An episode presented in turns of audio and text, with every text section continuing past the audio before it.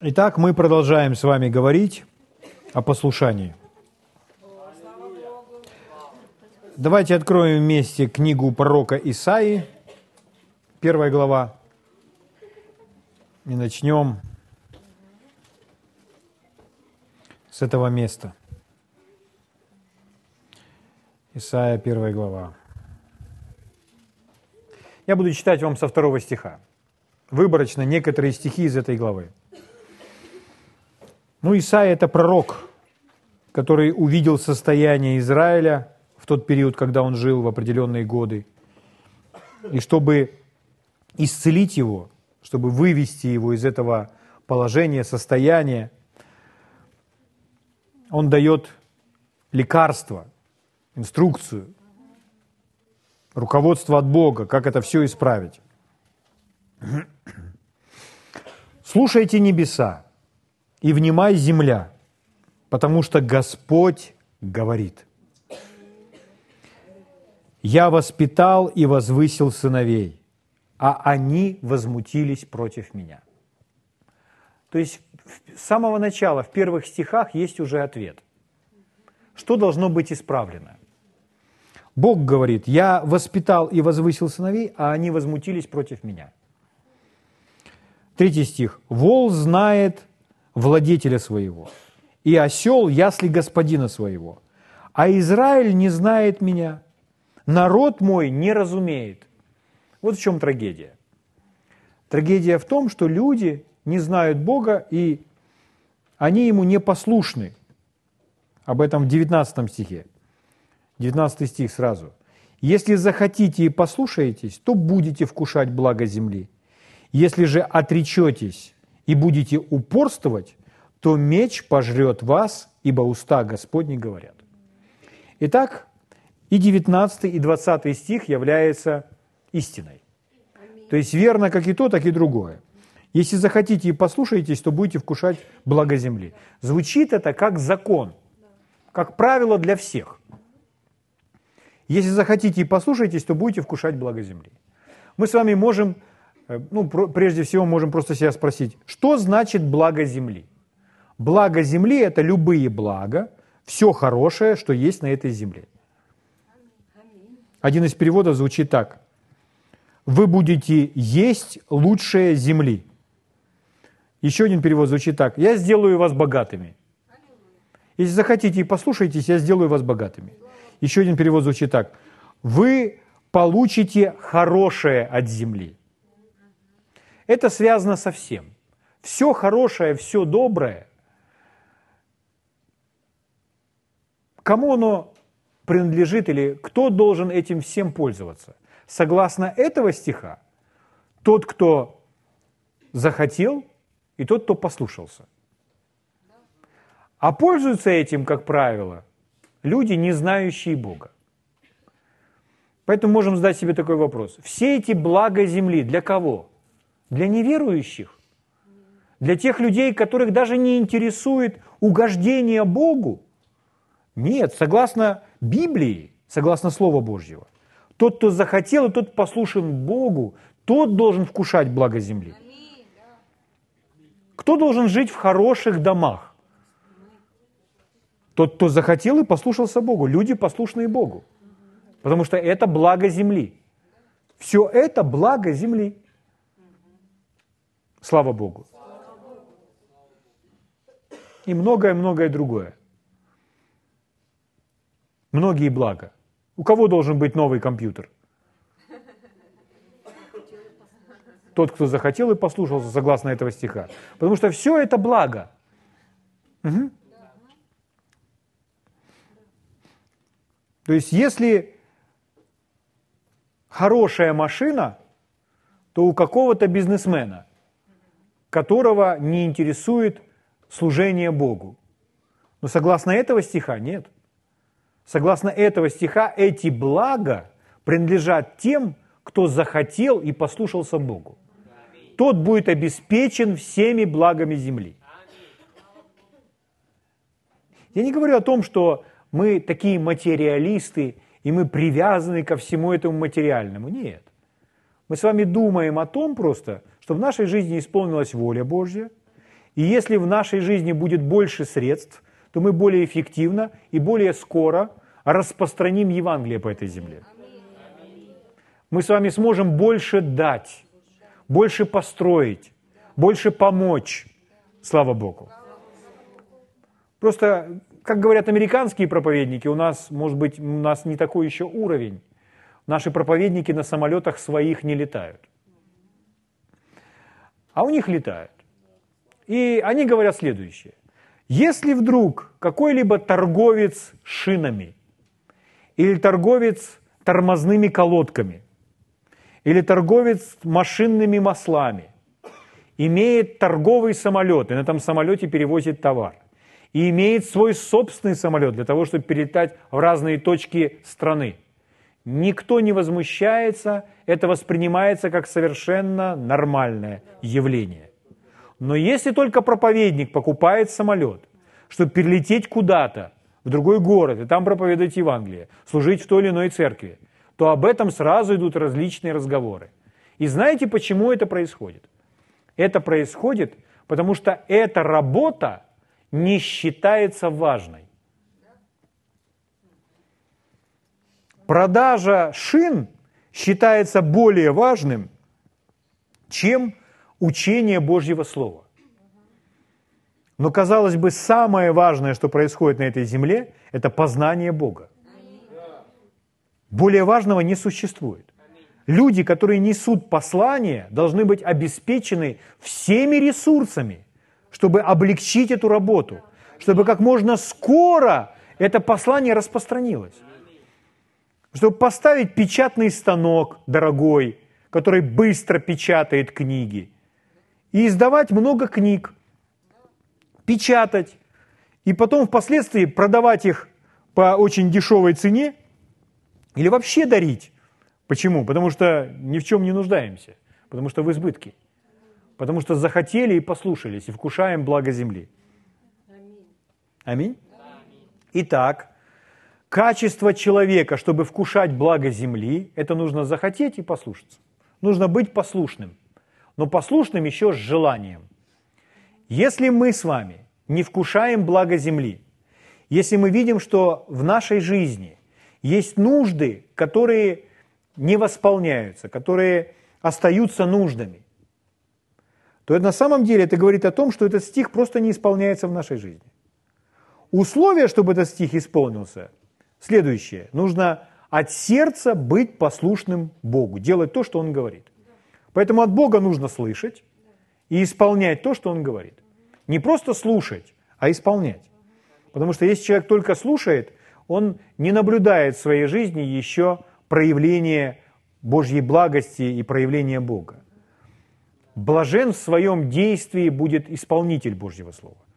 Тот только, кто исполняет Божье Слово, тот имеет плоды. Аминь. Поэтому, если мы с вами не вкушаем, то мы понимаем, мне нужно настроить себя, настроить свое сердце. Мне нужно захотеть и быть послушным. Послушным Богу во всем. И что я буду? Я буду вкушать благо. Слава Богу. На протяжении всей своей жизни.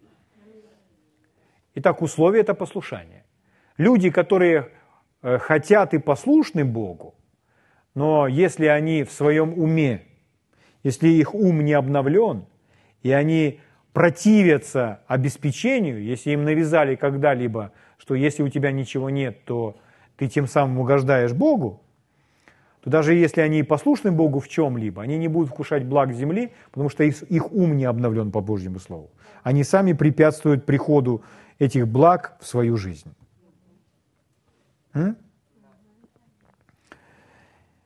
Дело в том, что существуют э, разные способы получения благ в жизни. Можно просто все делать своими силами и даже переступая собственную совесть. То есть бывает так, что люди получают деньги или получают какие-то материальные блага, и правдой, и неправдой. То есть люди обманывают других людей, люди крадут, люди используют разные такие пути только чтобы получить эти деньги.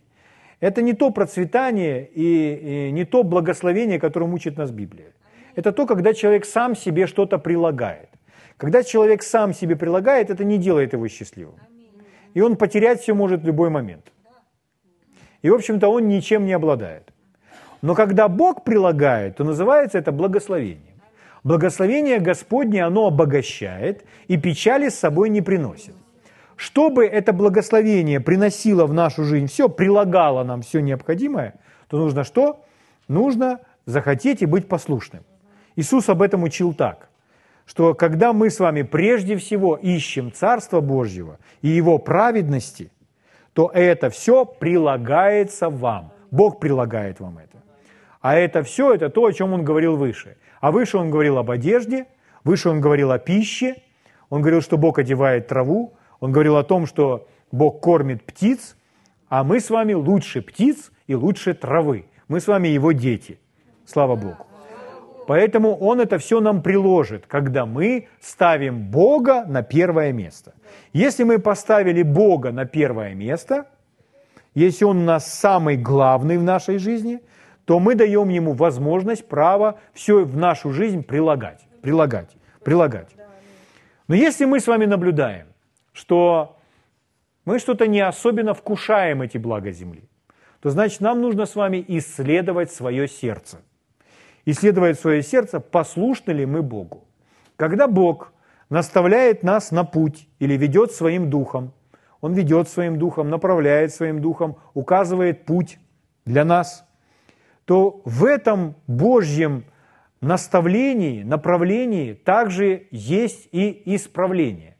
То есть иногда нам с вами нужно не просто путь указать, а нас с вами нужно исправить немного. Где-то в чем-то немножко нас откорректировать. Исправить – это значит показать нам, как нам с вами больше поступать нельзя. Как нам нельзя говорить, как нам нельзя думать, как нам нельзя больше верить, потому что это противоречит Его Слову. Какие решения нам нельзя принимать, куда ходить нам не стоит – какие сделки не нужно заключать. То есть Он нас ведет, Он нас предостерегает, показывает нам, каков Его план для нашей жизни. Аминь. И порой это исправление. Он нас исправляет, мы исправляемся, и мы сразу видим результат. Потому что мы захотели, мы послушались, и мы начинаем вкушать благо земли. Мы нашли с вами это из Библии. Слава Богу. Итак, если захотите и послушаетесь, то будете вкушать благо земли. Та же самая истина звучит здесь. Откройте вместе со мной послание к Ефесянам, 6 глава. Мы быстро прочитаем с вами эти стихи. Послание к Ефесянам, 6 глава, первые стихи. Здесь написано следующее. «Дети, повинуйтесь своим родителям в Господе, ибо сего требует справедливость». Опять он говорит о повиновении, о повиновении, о послушании – Скажите вместе со мной вслух, послушание. Это не очень такое, порой человеку кажется э, приятным слово. То есть слушаться, нужно послушаться, нужно подчиниться. Наверное, это неприятно, наверное, плохо, а я не хочу. Но Библия очень много учит об этом. И раз Библия об этом учит, значит, это хорошо. Мы с вами уже говорили, еще хочу раз для вас подчеркнуть. Самое важное, чему, чему вы можете научить детей, это послушанию, подчинению, повиновению. Если ваш ребенок научился повиноваться, слушаться вас, то значит у него в жизни все сложится хорошо. Потому что здесь это первая заповедь с обетованием. Если ребенок не научился слушаться, подчиняться, то ему будет очень сложно в жизни. Первое, что должно измениться, это вот эта часть в его характере, в его сердце – «Почитай отца твою и мать». Это первая заповедь с обетованием. «Да будет тебе благо, и будешь долголетен на земле». То есть это очень сильно перекликается с этим стихом, который мы прочитали. Здесь тоже есть обещание. То есть это закон. Если ты выполняешь вот эту часть, то автоматически в твою жизнь приходит это. Тебе будет приложено это, прибавлено это. Сам Господь принесет это в твою жизнь. Аминь. Слава Богу. Будет тебе благо, то есть будут блага в моей жизни, и будешь долголетен. То есть будешь жить долго, да еще и хорошо. Не просто долго и мучаясь, нет, а долго, да еще и хорошо. Слава Богу. Почему? Потому что повиновался, потому что слушался, подчинялся. Итак, конечно, в первую очередь мы должны с вами научиться слушаться и подчиняться Богу. Но когда речь идет о подчинении и повиновении, то это природа самого Бога. Наша с вами цель изучения не просто получить какие-то умственные понимания того, какие есть обетования, что мы исполним, как это будет работать.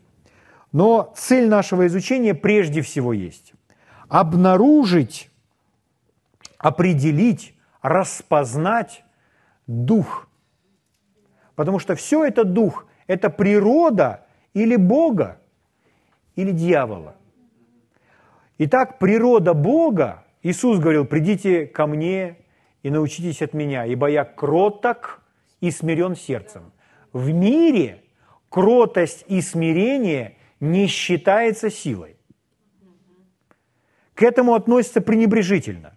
Это не популярно, не модно.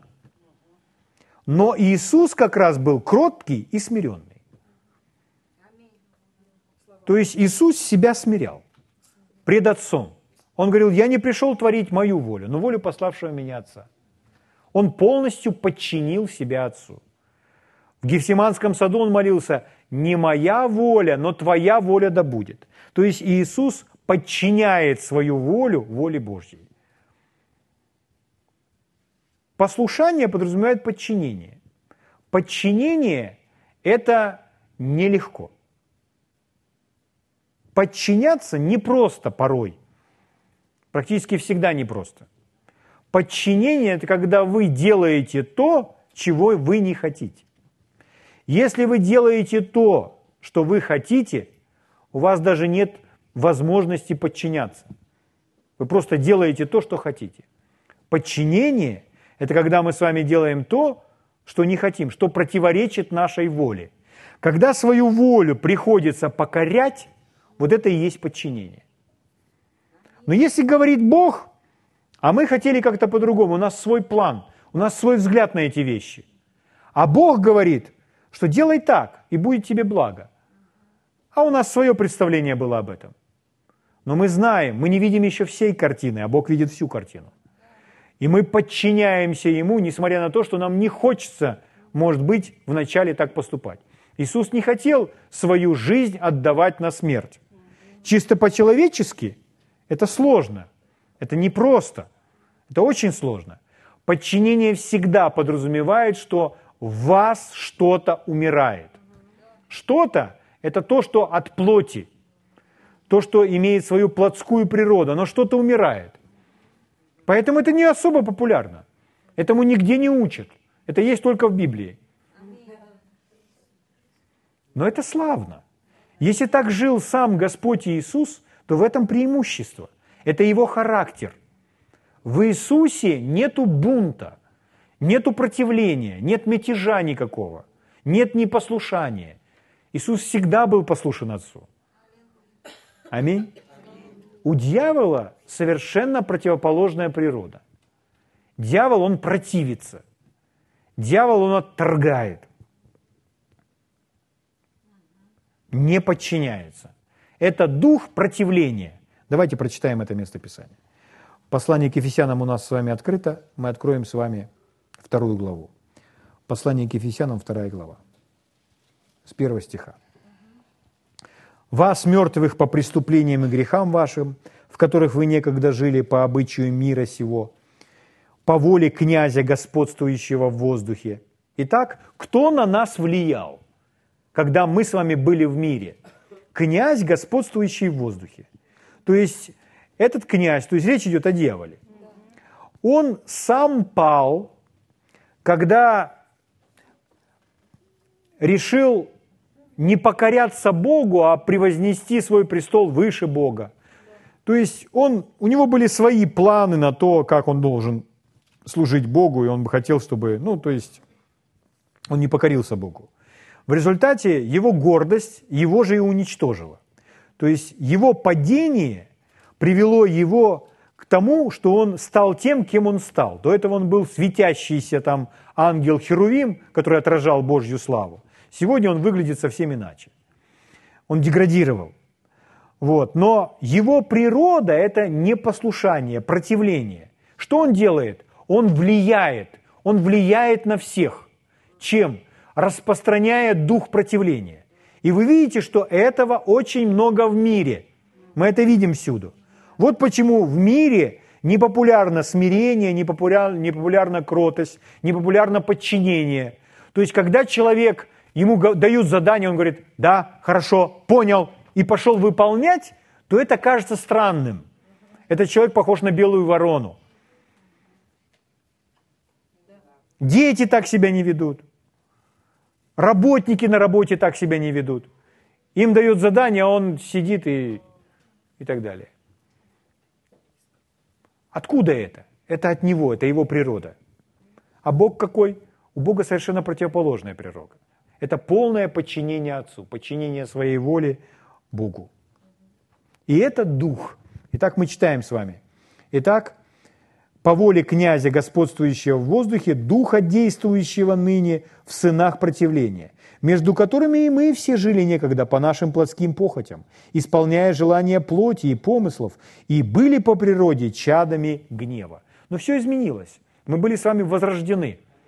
И мы теперь не должны практиковать такой образ жизни. Мы с вами должны быть все больше похожи на Иисуса, а не на дьявола. Христианин может быть похож и на дьявола, и на Иисуса.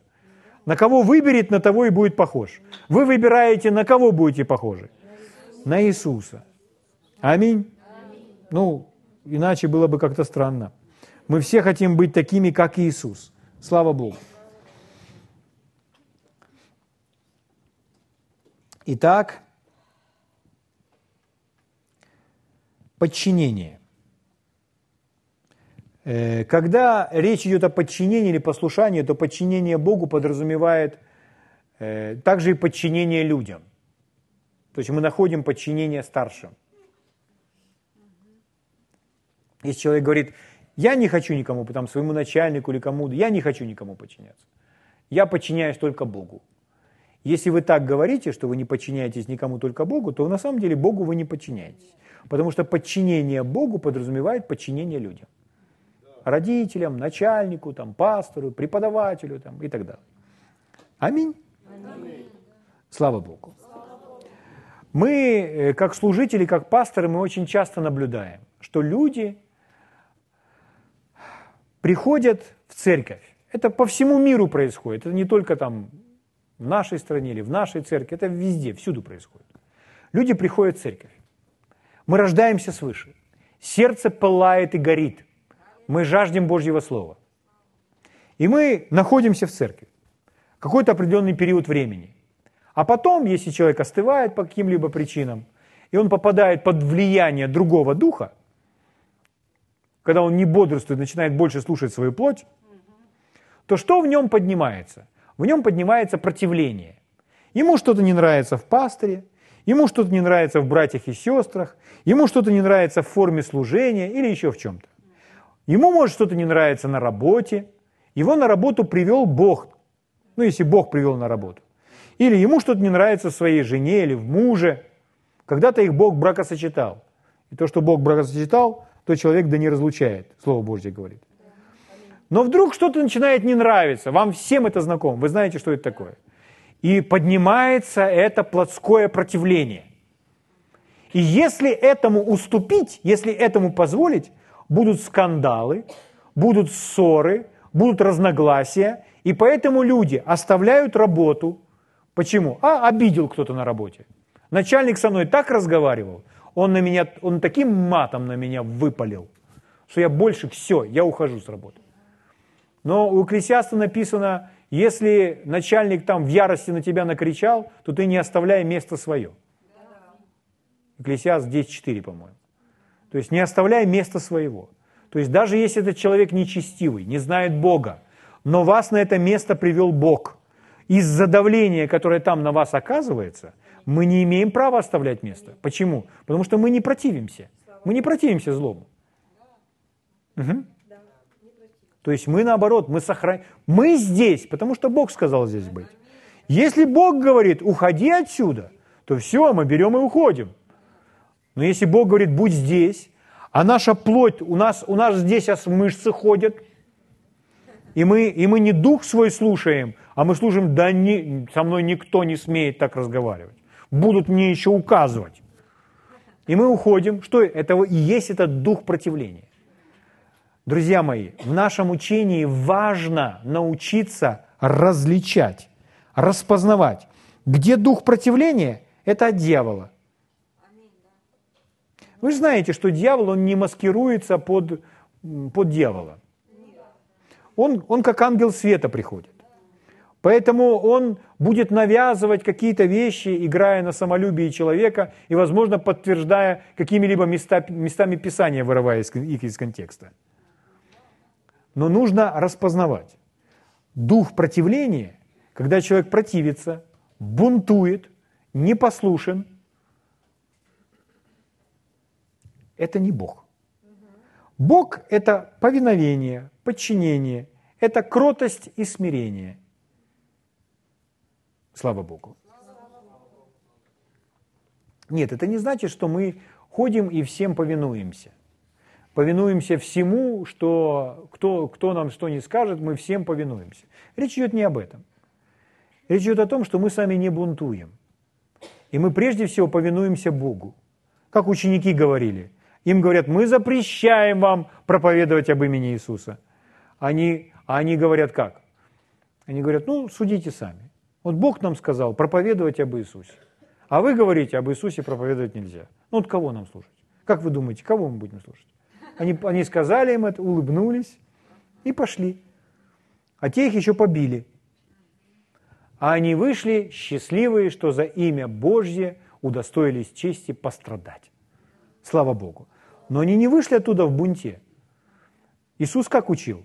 Благословляйте проклинающих вас молитесь за обижающих вас. То есть человек не поднимается в гневе, я тебе отомщу, я тебе еще сделаю. Нет. Аминь. Это Дух Христов. Это есть Дух Христов.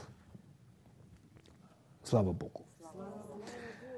Вот Псалом один, он очень хорошо демонстрирует нам эту истину, о которой мы с вами говорим. Дело в том, что у Бога для нас есть определенное место – вот поместил нас куда-то Бог, и Бог сказал нам там быть. Работа это, семья, там, учебное заведение, церковь, в которую нас поместил Бог. В какую бы церковь ни пришел человек, любая церковь состоит из несовершенных людей. И будут возникать какие-то трудности обязательно. И поэтому очень важно, чтобы с помощью библейского учения характер человека изменился настолько, чтобы он научился жить с разными людьми в церкви. Но у Бога, у Бога для нас есть место. Место подразумевает, которое для нас имеет Бог, подразумевает наше с вами обеспечение, и взаимоотношения, которые у нас будут. То есть мы не будем одиноки. Вокруг нас будут люди разные, потому что нас туда поместил Бог. Смотрите, о чем говорит Псалом 67. Псалом 67, 6, 6 и 7 стих. Кто Господь? отец сирот и судья вдов, Бог во святом жилище своем. Дальше. Бог одиноких вводит в дом. Куда вводит? В дом. Вот мы с вами были одиноки, а Он нас вел в дом. Дальше. Освобождает узников от оков.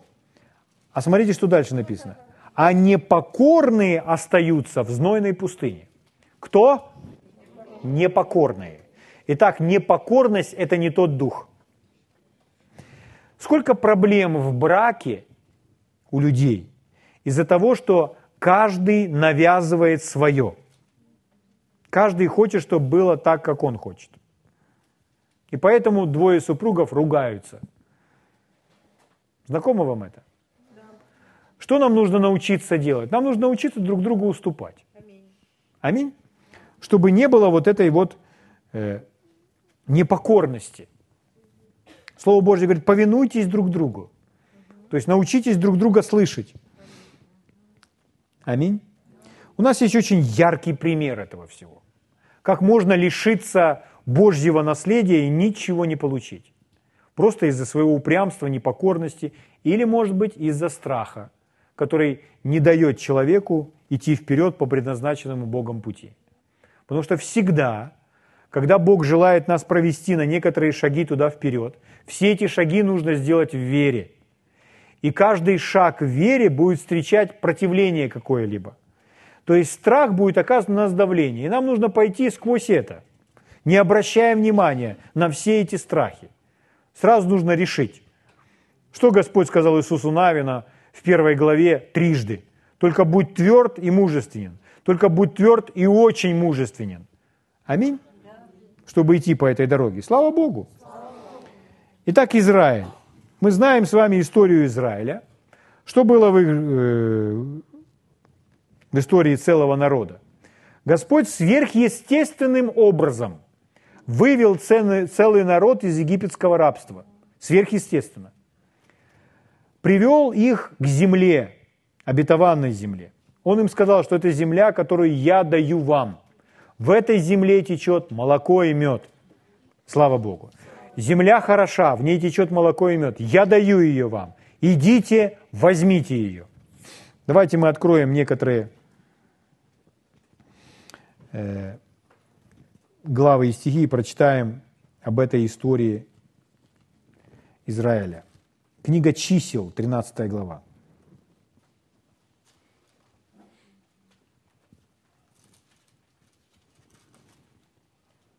Книга чисел, 13 глава. Моисей послал 12 разведчиков. Давайте смотреть на это в свете э, нынешнего времени и просто смотреть на состояние их сердца, на их характеры, как они реагируют на то, что они встречают. То есть боятся они или готовы идти вперед, и они больше смотрят на препятствия, на преграды, или на то, что Бог с ними, и Бог готов их провести через эти преграды. То есть давайте смотреть в свете характера нынешних событий, то есть нынешнего времени, нашей истории церкви, в наше поколение. 27 стиха буду читать. Числа 13 глава с 27 стиха. «Пошли и пришли к Моисею, эти 12 разведчиков, и к Аарону, и ко всему обществу сынов Израилев, э, в пустыню Фаран, в Кадес, и принесли им и всему обществу ответ, и показали им плоды земли.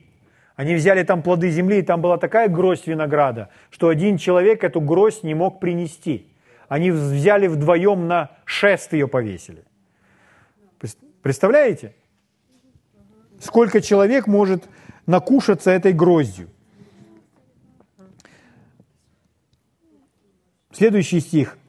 «И рассказали ему и говорили, мы ходили в землю, которую ты посылал нас. В ней подлинно течет молоко и мед. И вот плоды ее. Но народ, живущий на земле той, то есть можно говорить о Божьих обетованиях, о излиянии Духа Святого, о исцелении, которое принадлежит нам, о Божьих благословениях, говорить и просто быть опьяненным этими прекрасными истинами, а потом сказать «но» и начать говорить о каких-либо видимых вещах. И лишить себя возможности принять все это от Бога. И вот они говорят, но народ, живущий на земле той, силен, и города укрепленные весьма большие, и сынов Янаковых мы видели там. А Малик живет на южной части земли. Хитеи, Евусеи, Амареи живут на горе. Они перечисляют все эти народы, называя их фамилии. И все люди, которые там находятся, которые их пугают. Господь сказал, иди возьми. 31 э, стих. Но Халев успокаивал народ пред Моисеем, говоря, пойдем и завладеем ею, потому что мы можем одолеть ее. Мы можем одолеть ее. Этот человек по-другому все видит. Да мы можем. Мы можем одолеть ее. А те, которые ходили с ним, говорили, не можем идти против народа сего, ибо он сильнее нас. Вы видите? И дальше написано, и распускали худую молву о земле. Смотрите, как называет это Бог. Все слова, которые этот э, израильский народ здесь, которые не в том состоянии, все слова, которые они говорят о земле, которую дал им Бог, Бог называет все эти слова, все эти разговоры худой молвой. Худой значит злой. Злой молвой. То есть они о земле говорят злое. Бог может говорить что-то о нашей стране, а мы можем говорить то, что мы читаем в новостях, и распространять нечто злое. Разве с естественной точки зрения, можно сказать, они говорят правду, но они говорят ту правду, которую они видят. Они видят этих людей и думают, они сильные, мы не можем их одолеть. А Халия говорит, да мы можем их одолеть. С нами Бог. Понимаете? Поэтому называется это худой молвой. Если Бог так не говорит, не нужно об этом никому рассказывать. Это недостойно вашего внимания вообще. Распускали худую молву о земле, которую они осматривали между сынами Израилевыми, говоря, земля, которую проходили мы для осмотра, есть земля, поедающая живущих на ней. Они переименовали землю. Бог сказал, что это земля, где течет молоко и мед, они сказали, что это земля, поедающая живущих на ней. Что это такое? Это противление. Это противление Богу, то, о чем мы с вами говорим. Это дух дьявола, который оказывает свое влияние на людей. А люди этого не распознают. И они оказываются в таком состоянии, что они противятся Богу. Вместо того, чтобы верить Богу, доверять Ему, доверять Его Слову, идти вперед, смелые и отважные, они ведут себя как трусы здесь. М? Давайте 14 глава. Подняло все общество вопль. То есть 10 человек говорят вот эту худую молву, два человека успокаивают народ. Все общество подхватило это настроение все общество вопль, и плакал народ всю ту ночь. Ночь без сна. Почему? Из-за послания, из-за новостей. Плакал народ всю ту ночь. И роптали на Моисея и Аарона, все сыны Израиля. Моисей и Аарон – это лидеры, через которых Бог совершал чудеса. Моисей говорил слово, простирая свой жезл – и Красное море открылось чудесным образом. И они все пошли как по суше. А они сейчас все подняли вопль на своих лидеров. Какой это дух? Это этот дух. Вот что делает дьявол. Противиться, не уважать, унижать. Никакого почтения к лидерству, через которое к ним говорит Бог. Роптали на Моисея и Аарона все сыны Израилева, и все общество сказало им, «О, если бы мы умерли в земле египетской!» То есть они находятся уже в состоянии близкому к депрессивному. Видите, никакой радости. Или умерли бы в пустыне сей. Так а какая проблема? Чего вы расстраиваетесь? Умирайте здесь в пустыне. Если бы мы умерли в Египте. Дальше. И для чего Господь ведет нас в землю сию? чтобы мы пали от меча. Помните в Эдемском саду? Да нет, знает Господь, что если вы вкусите, вы будете как боги. Поэтому нечто хорошее Он от вас сокрыл. Поэтому Бог не такой уж добрый. Ложь. А здесь что? Пали от меча. Жены наши и дети наши достанутся в добычу врагам, пророки своей жизни. Не лучше ли нам возвратиться в Египет? Лучше нам возвратиться в Египет. Оп, пришла идея. И сказали друг другу, поставим себе начальника и возвратимся в Египет. Все, делаем выборы. Делаем выборы, берем себе нового лидера. И этот лидер поведет нас не в ту сторону, а в ту сторону. Вы видите, что творится? Скажите, это воля Божья? Это воля Божья сейчас взять нового лидера, идти обратно в Египет. Да это смерть. Но кто это вдохновляет? С чего все началось? С противления. Но что делает Иисус в Гефсиманском саду? Отче, не моя воля, но твоя воля да будет. То есть я во всем подчиняюсь тебе. В Новом Завете слова, переведенные из греческого как неверие и непослушание, в греческом оригинале это одно слово. Неверие, непослушание. Непослушание – это неверие. Неверие – это непослушание. Итак, «И пали Моисей и Аарон на лица свои пред всем обществом Израилевым. И Иисус, сын Навин и Харев, сын Иофонин, из осматривавших землю, разодрали одежды свои и сказали всему обществу сынов Израилевых, «Земля, которую мы проходили для осмотра, очень, очень хороша». Они назвали эту Божью землю, приготовленную для них землей, которая поедает живущих на ней. Они говорят, нет, эта земля очень, очень хороша. Не говорите лжи на, на землю, которую дал нам Бог. Слава Богу. Дальше. Э, очень хороша. Если Господь милостив к нам, то введет нас в землю сию и даст нам ее, эту землю, в которой течет молоко и мед – и вот девятый стих, очень важный стих. В нем содержится весь ключ. Только против Господа не восставайте. Только против Господа не восставайте. Что они делают? Они восстают против Бога. Они делают в точности, что сделал когда-то дьявол.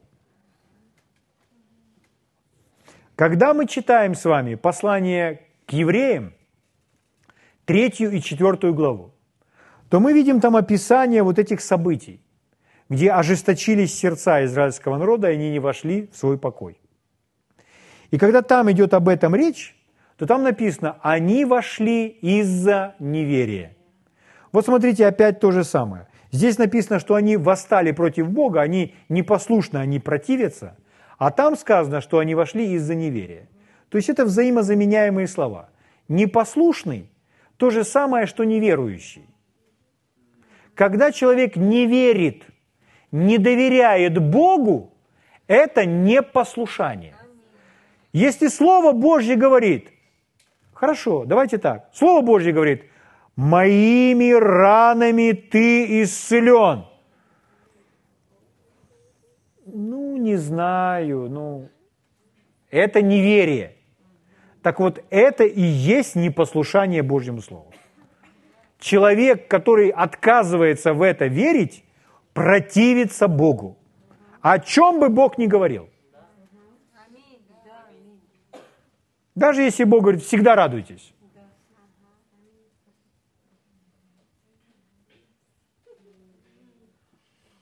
Если человек не верит в это, он противится Богу. Неверие – это то же самое, что непослушание. А какой наш с вами фундаментальный ключевой стих? Если захотите и послушаетесь. Захотите и послушаетесь. Захотите, потому что нужно быть послушным с правильным отношением сердца. Не просто видимое послушание, а с правильным отношением сердца. Нужно хотеть, желать быть послушным Богу. Аминь. Существует два вида неверия. Только два. Первый вид неверия – это неверие из-за невежества. То есть, когда человек просто об этом не слышал. Как человек может в это верить, когда он об этом не слышал? Апостол Павел о себе пишет, и он говорит, «Э, «Я был гонитель церкви, но так поступал в неведении, в неверии. Из-за неведения он так поступал, потому что он не ведал вообще, кого он гонит. Но когда Господь Иисус явился ему, то его жизнь изменилась. Он сказал, почему ты гонишь меня? Отождествляя себя с церковью, отождествляя себя с верующими. Аминь. И что случилось? Павел поменялся, потому что он, он услышал Слово Божье. Он полностью преобразился. Но до этого у него было неверие из-за неведения. Если человек не слышал Божье Слово, то он не может верить. Это первый вид неверия из-за неведения. Второй вид неверия – это из-за непослушания. Когда человек слышит Божье Слово, когда он получает указание от Бога, он услышал от Бога то, что Бог говорит в его жизнь, но он отказывается в это верить, уже нельзя сказать, что у него нет ведения, что у него нет знания, что он не слышал. Он уже услышал. Гибнет народ мой из-за недостатка ведения, так как ты отверг ведение. Поэтому проблема уже в том, что человек просто не послушен тому, что услышал. Поэтому, друзья мои, я бы не хотел, чтобы вы воспринимали это как какую-то нерадостную новость, о чем мы с вами изучаем, а просто чтобы вы вникли в себя. Потому что если мы внутри себя настроим свое сердце и исправим многие вещи, то в нашей жизни просто будет исполняться этот стих. Если захотите и послушаетесь, то будете вкушать все лучшее земли. Если захотите и послушаетесь, то я сделаю вас богатыми. Если захотите и послушаетесь, то все лучшее от земли придет к вам. Еще раз, это не для людей, которые не знают Бога и которые даже не заинтересованы, чтобы следовать Божьему плану для своей жизни. Это для нас с вами, для людей, которые хотят исполнить Божье предназначение, Божье призвание для нашей жизни. Вы слышите? Слава Богу. Поэтому, дорогие мои, послушание – это дух. Это дух Христов. Это природа самого Бога, Иисуса Христа. И быть кротким и смиренным – это настоящая божественная сила. Это не есть слабость. А противление, упрямство, упорство – это другая природа. И вот до чего это довело Израиль. В результате они потеряли свою обетованную землю. Как они говорили, так все старшее поколение и умерло в пустыне как они сказали. И нужно Богу было новое поколение, молодые люди, которые возродились, у которых был уже иной дух, и которые пошли вместе с Иисусом Навином и начали овладевать этой землей. И первый город – это был Иерихон. И они взяли Иерихон сверхъестественно. И когда разведчики пошли в Иерихон, то жители Иерихона сказали, а где вы до сих пор были? Мы здесь все эти годы трясемся от страха. Когда Израиль придет, нас завоюет. Понимаете? Потому что мы слышали обо всех этих чудных делах, как вы перешли через Красное море. Слава Богу. Поэтому, когда они пришли, они сверхъестественно взяли этот Ерехон с помощью крика и труб. Только крик и трубы. Только крик и трубы только крик и трубы.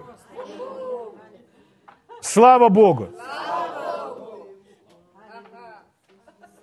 Поэтому гора ждет вашего голоса. Слава Богу!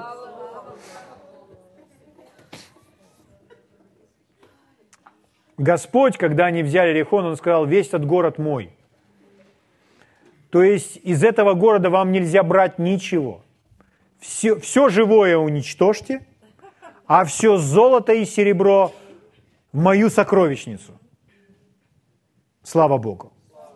Но один человек, один паренек, он положил свой глаз на слиток золота, там серебра, дорогую одежду, и он взял это и спрятал себе. И следующий раз, когда они Э, пошли на следующий город, на город Гай, то Иисус Навин говорит, там их немного, поэтому все не пойдем. Идите две или три тысячи, сразитесь с ними. И пошли эти люди.